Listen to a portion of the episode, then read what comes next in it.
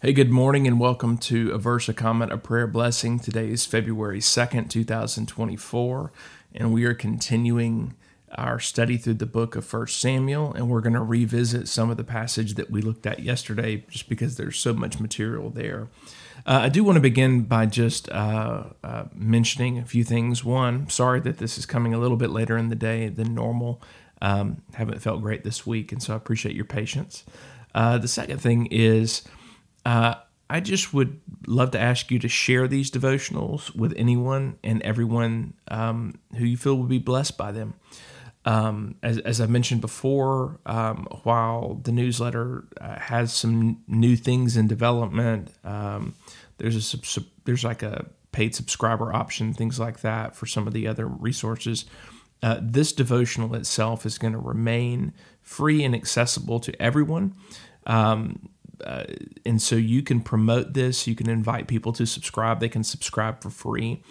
Subscription there just means that they're going to receive it in their email. And so just would ask you to help promote the work through sharing it with your friends and family, members at church, things like that. So if you found it to be beneficial to you, just ask you to share it with others.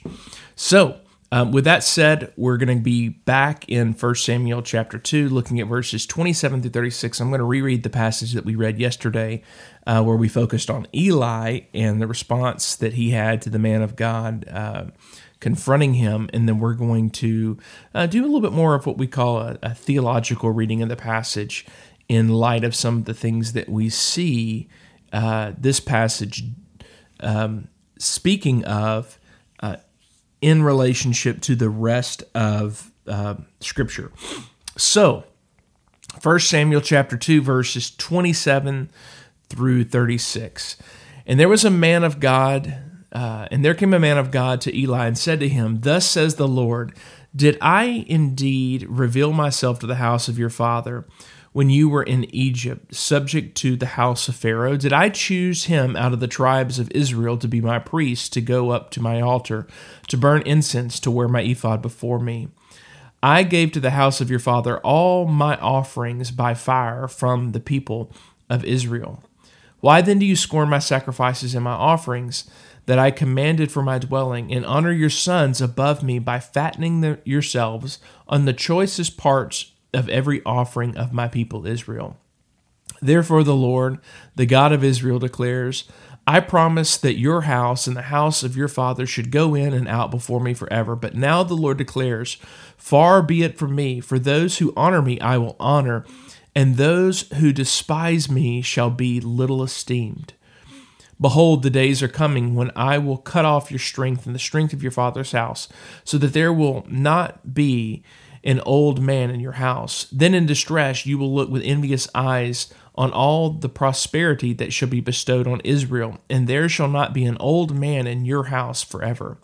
The only one of you whom I shall not cut off from my altar shall be spared to weep his eyes out, to grieve his heart, and all the descendants of your house shall die by the sword of men. And this shall come upon your sons, Hophni and Phinehas, shall be the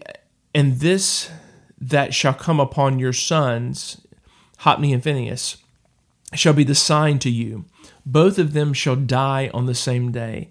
And I will raise up for myself a faithful priest who shall do according to what is in my heart and mine. I will build him a sure house, and he shall go in and out before my anointed forever. And everyone who is left in your house shall come to implore him for a piece of silver or a loaf of bread, and shall say, please put me in one of the priest's places that I may eat a morsel of bread." So let's look at a few things here. Today, as I've already mentioned, we're going to revisit this passage. Yesterday, we considered the words of the prophet delivered to Eli regarding his household. But as I mentioned in yesterday's episode, this passage has too much to cover in just one devotional, so today I want to look back at the prophetic significance of the prophet's words regarding the priests that God would appoint in Eli's place. In its historical context, speaking of what I mean by that is the historical context of the words that were spoken to Eli by the man of God. the priest who replaced Eli was Samuel. And Samuel's pivotal role in the book of 1 Samuel is that is regarding how he will anoint David as king in the place of Saul. So if you're wondering what the book of 1 Samuel is all about, it's primarily focused on the legitimacy of David as God's anointed and appointed king. However, some aspects about Samuel clue us in more, that there's more here than initially meets the eye. I've covered some of this earlier this week when I mentioned the use of language about Samuel growing in stature and favor with God and man. And as I noted previously, this language is similar to the language we see used to refer to Jesus in Luke 2:52, which says, "And Jesus increased in wisdom and in stature and favor with God and man." Here in 1 Samuel 2:27-36, we find language that highlights the nature of Samuel's priesthood, which contrasts with Eli's priesthood and the priesthood of his sons, Hophni and Phinehas. Yet as we read Scripture as a collective whole, that is, as a canon, as a received collection of God's written word, we can also see this language in other places. For instance, as one scholar notes, we likely see an allusion to 1 Samuel 2:35 in passages like Hebrews 3:1-5, which say things, which says this: "Therefore, holy brothers, you who share in a heavenly calling, consider Jesus, the apostle and high priest of our confession, who was faithful to him who appointed him, just as Moses was also faithful in all God's house. For Jesus has been counted worthy of more glory than Moses, as much more glory as the builder of a house, as much more glory as the builder of a house has more honor than the house itself. For every house is built by someone, but the builder of all things is God. Now Moses was faithful in all God's house as a servant to testify to the things that were spoken before." In Hebrews 3:1-5, the author addresses the superiority of Jesus to Moses. Yet, I think it's important for us to see that Samuel falls within this Mosaic trajectory as a priest who would not be like his contemporaries. Thus, when we read 1 Samuel 2:27-36, we should be mindful of how later fulfillment of the man of God's prophecy are fulfilled, not only through the kingship of Jesus, but also through the priesthood of Jesus. I just want to make a plug for a book here, a book by Jim Hamilton, as he goes by, but author name is James Hamilton. This is an excellent book called Typology: Understanding the Bible's Promise-Shaped Patterns. And I have a link in this post that you can go and find that book, and I would encourage you to buy it. It's a tremendous book. But Hamilton notes this connection between the earlier promise of Samuel's priesthood and Jesus' later fulfillment. You can see that specifically on pages 73-77.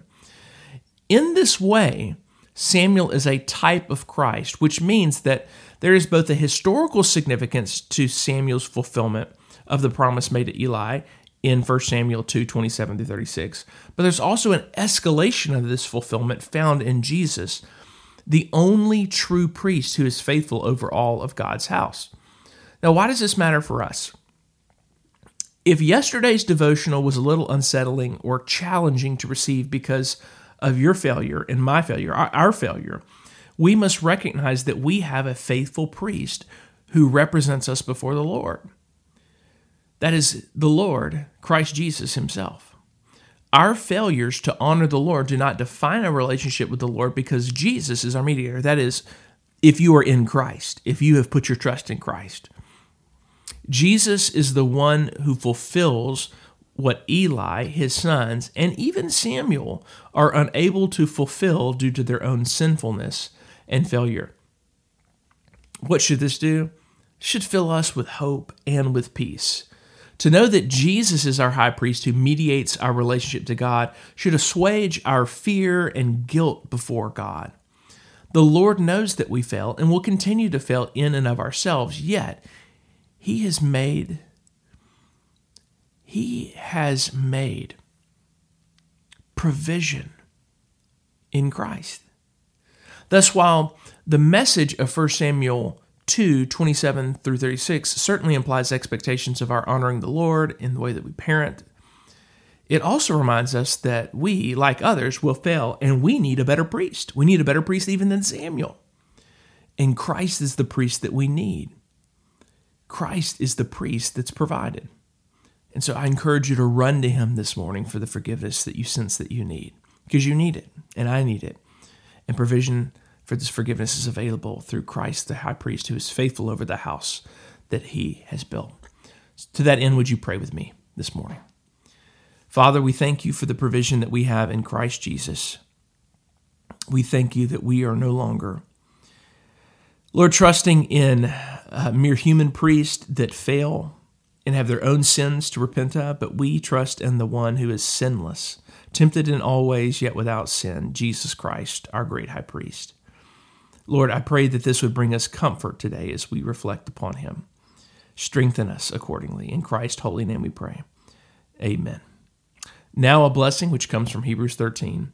Now may the God of peace, who brought again from the dead our Lord Jesus, the great shepherd of the sheep, by the blood of the eternal covenant, equip you with everything good that you may do His will, working in us that which is pleasing in His sight, through Jesus Christ, to whom be glory forever and ever.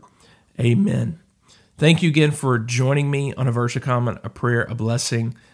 Please, if you've not already done so, subscribe to this free newsletter, and then share it with others, and get the word about God's Word out and into the lives of more people with me. Till then, go in peace, have a great day, and I'll see you back here on Monday, Lord willing.